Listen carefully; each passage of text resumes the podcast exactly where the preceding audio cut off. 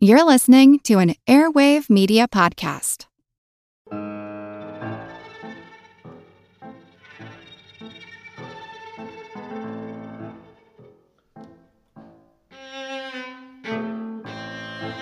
Ecce Homo, Behold the Man, was the name of a fresco, a watercolor on plaster, of Jesus Christ painted in 1930 by Elias Garcia Martinez on a church wall in Borja, Spain. For the past six years, people have been calling it Monkey Christ or Beast Christ, ever since a well intentioned 85 year old woman who lived near the church took it upon herself to restore the priceless piece.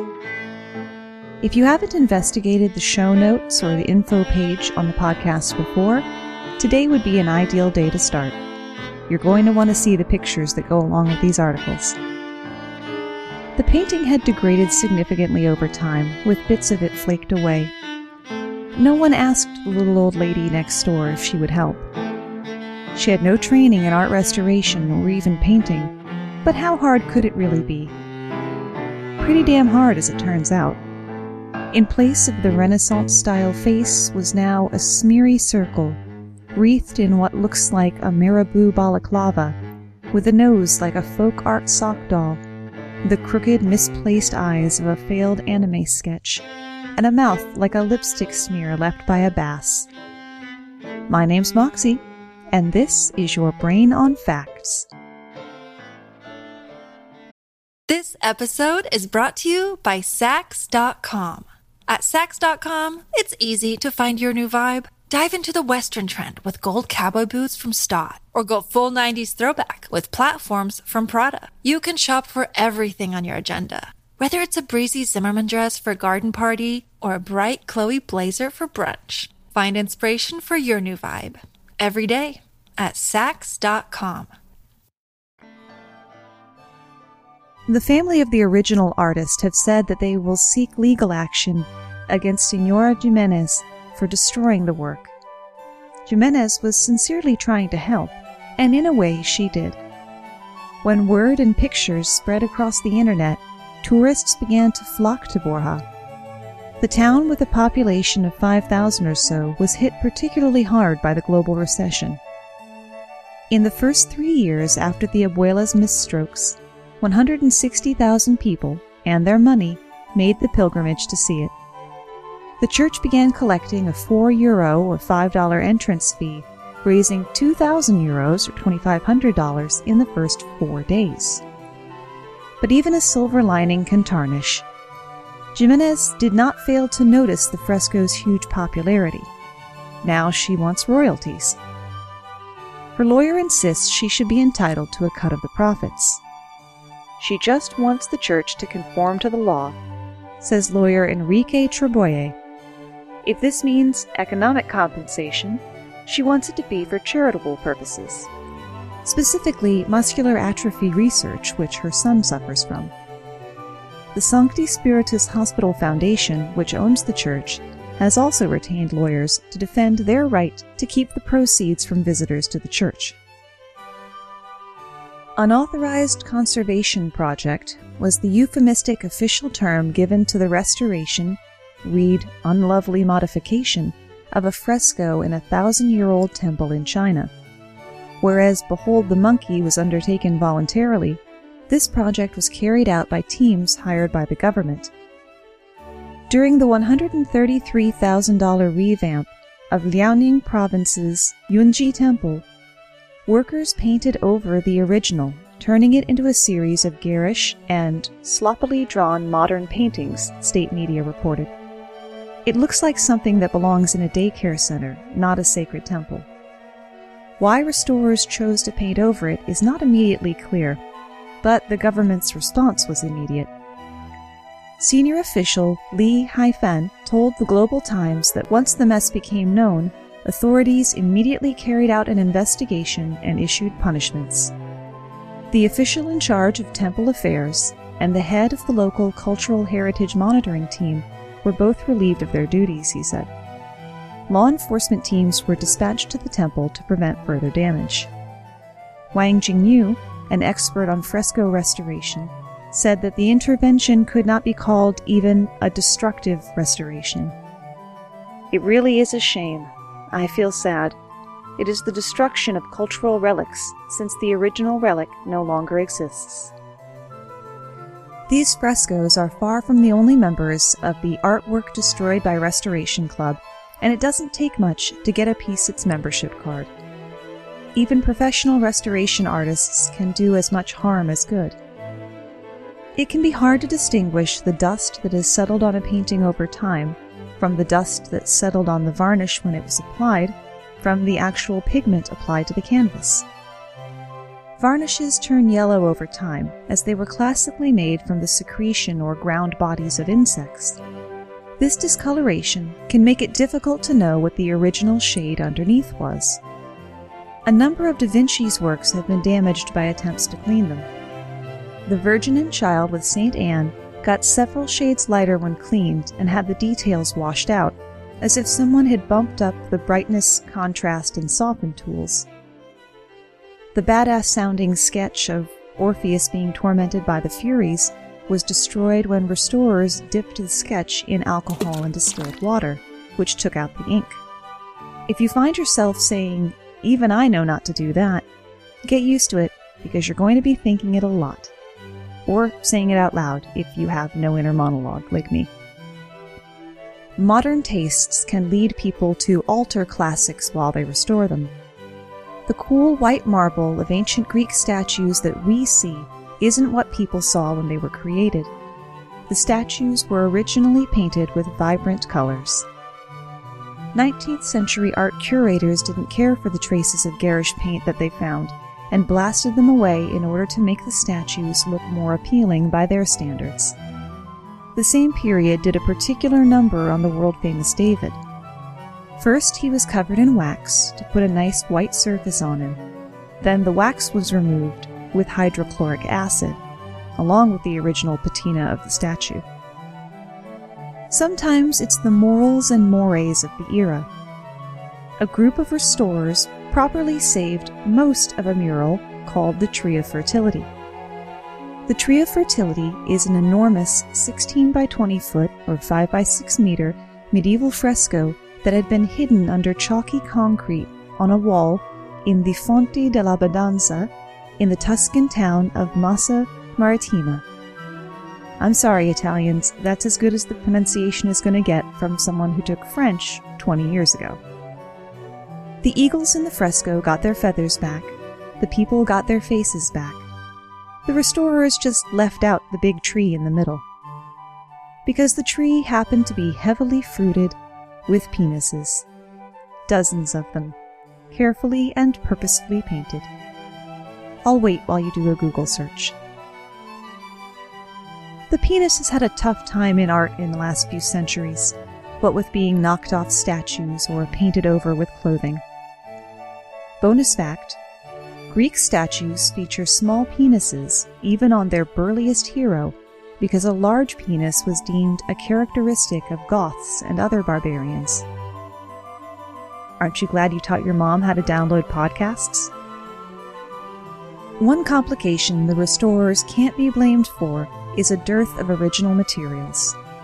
Paints and pigments used to be made by grinding things like precious mineral, lapis lazuli and cinnabar, for example, or oddball ingredients like ground Egyptian mummies. Though you know all about that already from listening to our Mother's Day episode. Even canvases aren't made in the same way or from the exact same material anymore.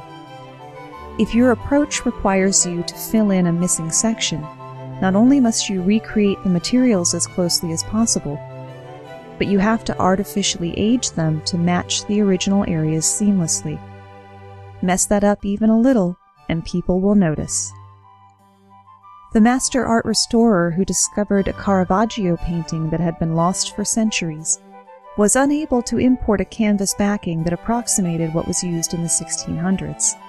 Trying to curtail the delay in the project, he got a high quality, modern canvas. That canvas backing shrunk, cracking the paint all over. He was then forced to carefully remove the backing and tackle twice the job he'd started with. You can't please all of the people all of the time, Even when a project is skillfully done, it's going to upset somebody. In 2010, a duo statue of Venus and Mars, the deities, not the planets, was installed in front of the residence of Italian Prime Minister Silvio Berlusconi. Between their creation in 175 CE and 2010, Venus lost her right hand and Mars lost his right hand and his penis. You thought I was done with all that, didn't you? You sweetheart. I'm probably done with it now, though. The Prime Minister ordered them to be restored, and a masterful job was done of recreating and attaching the limbs. Art critics didn't appreciate it as much as the laity would. The critics contended that remodeling monuments is more akin to vandalism than restoration because we don't know how the figures looked originally. After much criticism, Mars and Venus were returned to the state in which they were found.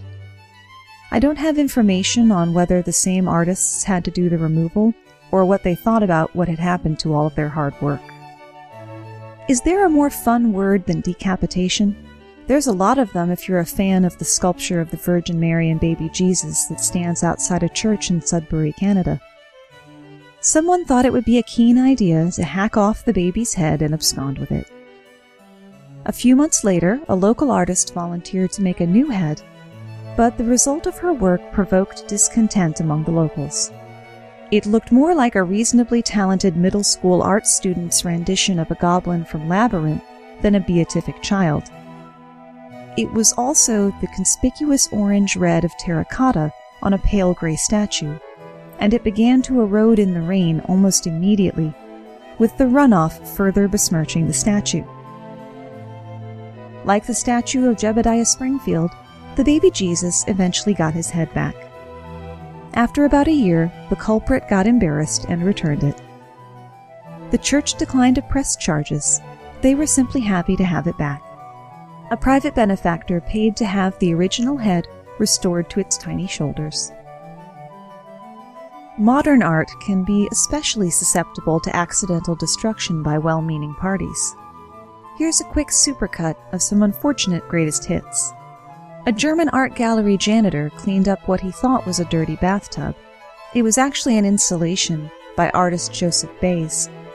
An exhibit by Damien Hirst at London's Eyestorm Gallery consisted of a, one assumes carefully, arranged pile of beer bottles, ashtrays, and coffee cups on the floor. The custodians swept them up and threw them away. Over at Tate Britain, an employee found a plastic bag of trash sitting next to an artwork and chucked it in the bin. The bag was part of an exhibition by Gustav Metzger. Porters at the famous Sotheby's auction house tossed a box in their cardboard crusher apparently unaware that it still contained a painting by Lucian Freud worth about $160,000. Leaving galleries for a moment, an employee of on air character Glenn Beck vigorously scrubbed a dingy fishbowl they found in his office. It had actually been painted and signed by Orson Welles in the 1940s and had arrived from an auction hours earlier. A lot of artwork is damaged by accident, such as the billionaire who elbowed the $139 million painting he had purchased the day before while showing it to reporters, or the 12 year old boy in Taiwan who tripped and, in trying to brace his fall, put his hand through a $1.5 million Italian painting. You may be thinking, ugh, these kids today, never looking up from their phones with their face tweets and Pokemon Go. Nope, he just lost his balance when the edge of his sneaker hit the dais below the painting. As someone who can trip on a flat floor, I feel for him. And to his credit, he didn't try to scuttle away, as a lot of us would have done at age 12. Such understandable faux pas were not on display at the National Gallery of Ireland in 2012. Whereas many of us feel the urge to discuss artwork or try to take a picture of it, one man framed his critique of Monet's Argenteuil Basin with single sailboat by punching straight through the 143 year old canvas valued at $12 million. When asked why he did it during his arrest, he replied, To get back at the state. K. The man was sentenced to five years in jail and banned from visiting museums after he got out. It would take two years of careful restoration to properly repair the hole. In case you didn't hear on our Strategic Reserves episode, like Butter in the Bank, today's topic comes from superfan Michael K. The YBOF idea file is already a bloated 13 single lined bullet pointed pages, plus copious scraps of paper on my desk. So, how did Michael's idea elbow its way to the starting line? He left us a review. He also did some of the preliminary research, and that definitely didn't suck.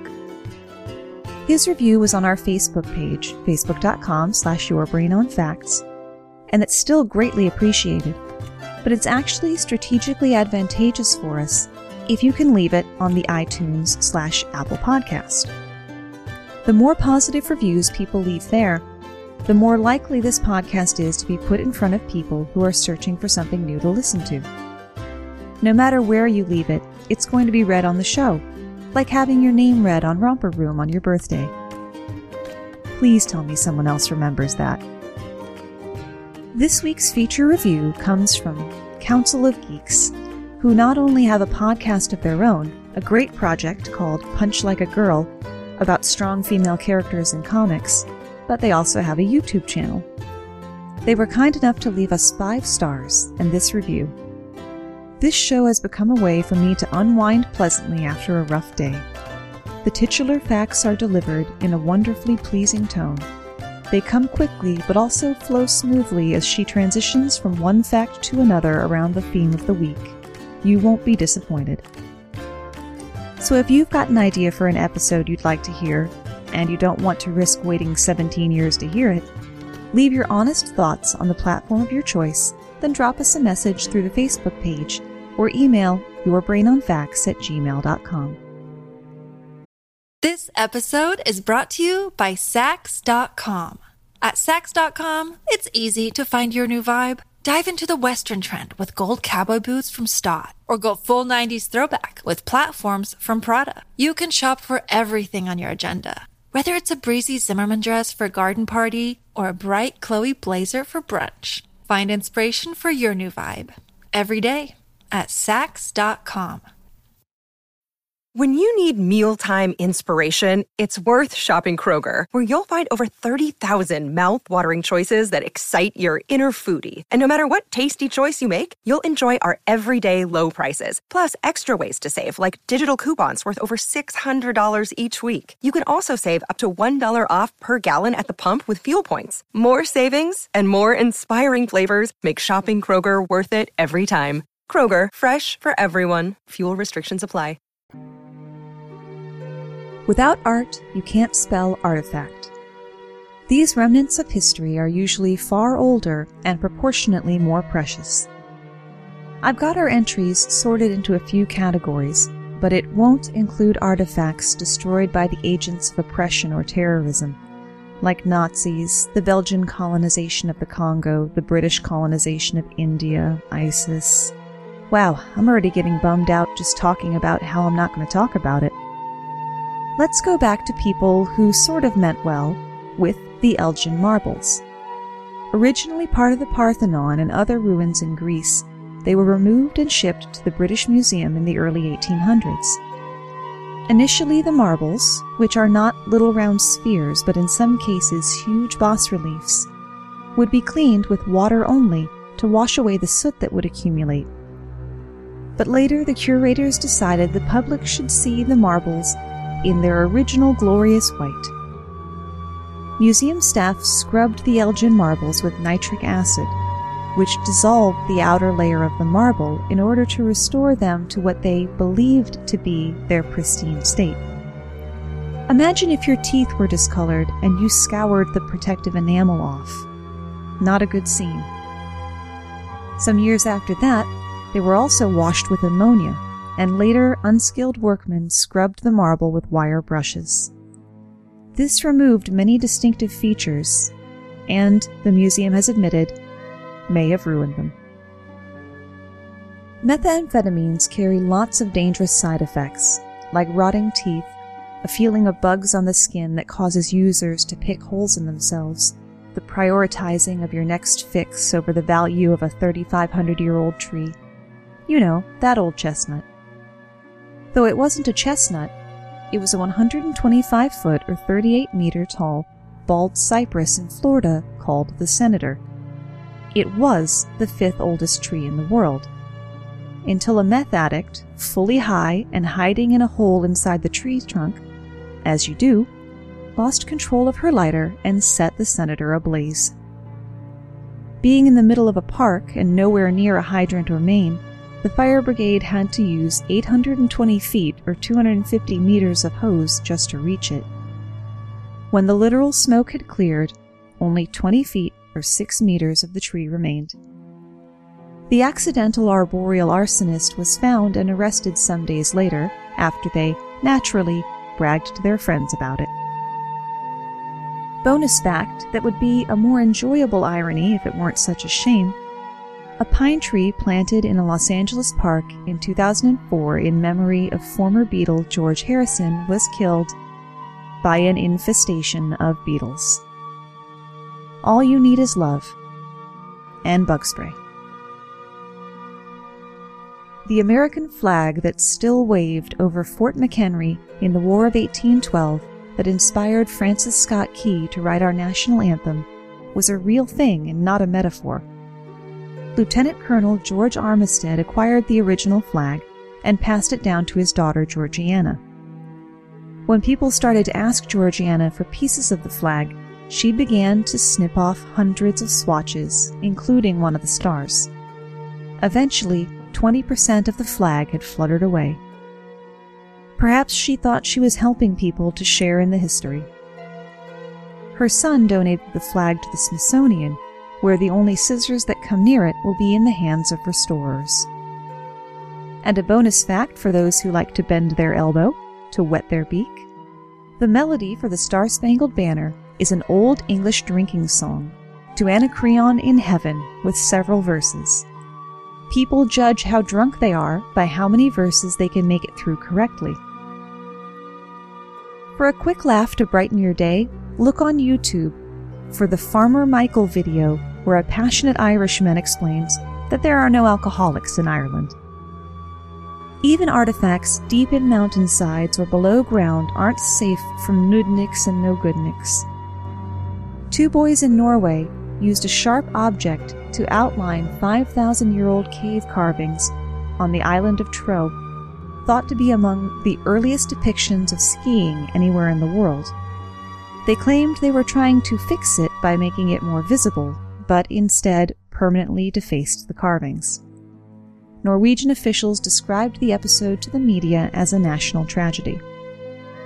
A similarly old cave painting in southern Spain was irrevocably damaged by would be thieves who tried to steal a chunk of the UNESCO heritage listed artifact by chipping it off the cave wall where it had rested undisturbed for millennia. Above ground in Spain, an even older artifact was dismantled and rearranged. A Parks Department work crew stumbled across what seemed like a pile of abandoned slabs of rock. Those rocks were actually the markers of a Neolithic tomb built by the ancient Celts that had somehow survived eons of erosion. The builders assumed the tomb was a broken up picnic table and decided to throw away most of the old rocks, fill the ground in with concrete, and stick a new bench on top. To be fair, there was no signage on this historically important site. Even the town's mayor didn't know what it was until archaeologists started complaining. Some things are destroyed by unthinking or unfeeling people. You know, morons. Some relics are destroyed for the sake of money, even entire pyramids. The 2,300 year old Mayan pyramid called Nohmul, situated on the Caribbean island of Belize, was an impressive 55 feet or 17 meters tall and 164 feet or 50 meters wide. In 2013, Nohmul was bulldozed by the DeMar Stone Company to harvest the limestone for a new road they were building. Locals were understandably outraged. Belizean law protects all ancient sites and the pyramid was even on private property. After a legal challenge, the DeMar Stone Company was eventually assessed a fine of $5,000. The Atacama Desert in Chile, also talked about in our Mother's Day episode, is home to more than 5,000 geoglyphs, huge prehistoric works of art carved into the ground of nearby hills. The kind of thing that is so enormous that some people think only aliens could have helped primitive man put it there.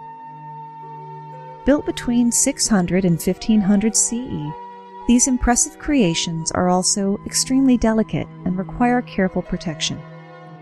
Sounds like an ideal spot for four wheelers and dirt bikes, no? The Dakar Rally is an extreme off road race that relocated from its original home in Senegal when it came under threats of terror. Since 2009, thousands of motorbikes and cars spin tires all over these ancient artworks. Studies performed after the 2012 race found that as many as 207 sites of historical significance had been damaged. It took until 2016 for the Chilean government to bar the tournament. Speaking of geoglyphs, in 2014, 20 members of Greenpeace made headlines after trampling all over the Nazca lines. The Nazca lines are a series of Peruvian geoglyphs, some upwards of 1,200 feet or 370 meters long, dating back to 500 BCE depicting things such as a monkey, a spider, and all manner of strange beasts and beings. The most famous of the glyphs is the hummingbird, which is presumably why Greenpeace chose it. Before the UN Climate Summit in Peru, Greenpeace snuck onto the Nazca lines and plastered a giant message on the ground. Their hope was to draw attention to the need for renewable energy, but all they managed to do was irreparably damage a World Heritage Site with their stomping footprints and the residue from the letter stickers. Experts believe Greenpeace's damage will be visible for centuries. In 2007, construction workers in Nanjing, China were bulldozing and backhoeing away when they stumbled across 10 tombs, 2,000 years old, complete with skeletons under their building site. Experts believe it to be the final resting place of a wealthy family from around 220 CE. Unfortunately, bulldozers are anything but delicate and discriminating. By the time they stopped, every tomb had had either its top shorn off or had collapsed completely. Archaeologists asked the builders to stop construction until the crushed tombs could be properly excavated, but the builders plowed on regardless. So, what building was so important that it was worth plowing over hundreds of years of history? An IKEA. The quiet Somerset village of Dunster used to be able to lay claim to one of the world's oldest and best preserved cobblestone paths, virtually unharmed since its creation in around 1200 BCE. But residents complained of twisted ankles from the uneven ground so the council tore up the prehistoric path in favor of a bog standard pavement. The locals then immediately started whining about the replaced path. Dunster Council spent another £90,000 or $120,000 tearing up the second path and laying in a new one. Some things are destroyed by people who think they're more important than, you know, the history of the planet and its people. Ever since the mobile self portrait was born, there have been people trying to leave their mark online. Two tourists visiting Cremona, Italy in 2015 decided they'd be internet famous if they climbed up on an 18th century statue of Hercules. They got their wish, in a way, when they made the news for knocking the statue's crown clean off to shatter on the ground below. The police investigated the matter although it is not known what actions taken afterwards. Nor are these two the only ones to desecrate ancient monuments for a selfie. A Russian tourist was fined $25,000 for scratching a giant K into the wall of the Colosseum for his selfie op, as did a pair of American tourists carve their initials. At the 14th Factory Gallery in Los Angeles, a woman taking a picture knocked into a piece of art on a pedestal which, like something out of a sitcom, prompted the entire row to topple like dominoes.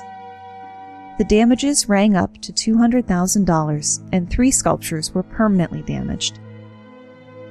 A Brazilian tourist at the National Museum of Ancient Art in Lisbon, Portugal, walked backwards into a priceless 18th century sculpture of St. Michael and sent it crashing to the floor, which was the second time in a year that a priceless sculpture in Lisbon was destroyed by someone taking a selfie. In 2014, a student tried to take a selfie sitting on the leg of a copy of the famous Drunken Satyr statue in Milan. But statues aren't designed to bear extra weight, even that of people with empty heads, and one of the legs snapped off mid thigh. Let's knock it off with the selfies already. Your Instagram followers won't remember that you were in the same room with a piece of art one time for two minutes. Also, if you film your child mucking about with a priceless antique or someone else's artistic creation rather than stopping your child, you may be a garbage person. Consult your physician for more information. A good rule of thumb unless you're in a children's museum or science museum, or the exhibit has a sign specifically encouraging interactivity, maybe don't go around touching things. Video footage from the National Watch and Clock Museum in Columbia, Pennsylvania captured a man admiring a sculptural wall clock by touching and pulling on it repeatedly. It doesn't take a genius to figure out what would happen next. The wooden clock, made by artist James Borden, fell off the wall and collapsed into pieces. The unidentified visitor was decent enough to alert museum staff and confess. A 90 year old woman visiting the Neues Museum in Germany used a pen to fill in the spaces on a $90,000 artwork. To give her the benefit of the doubt, the art in question depicted a crossword puzzle, and it had the phrase, insert words, on its sign.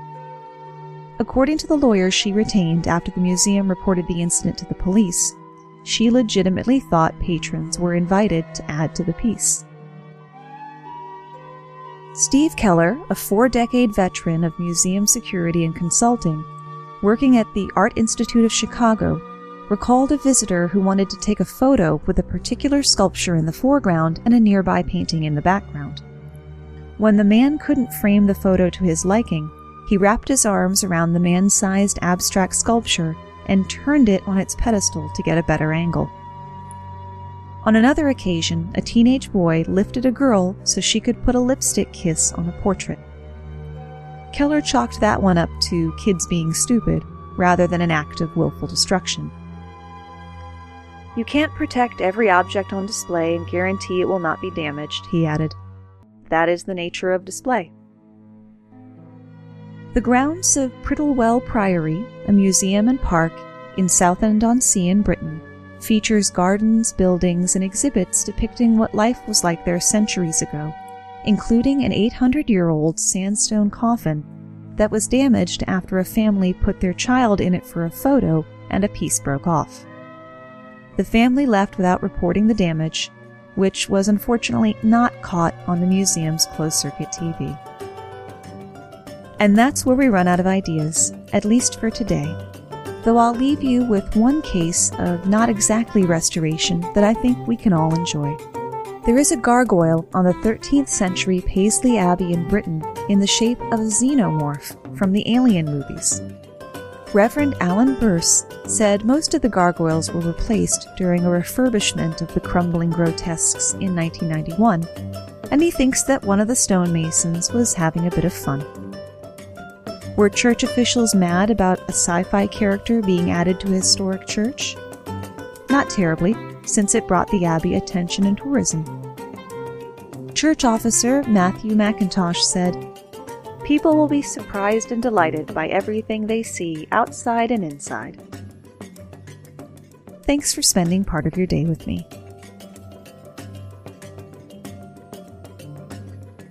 Today's episode was brought to you by the word Masticate. Masticate.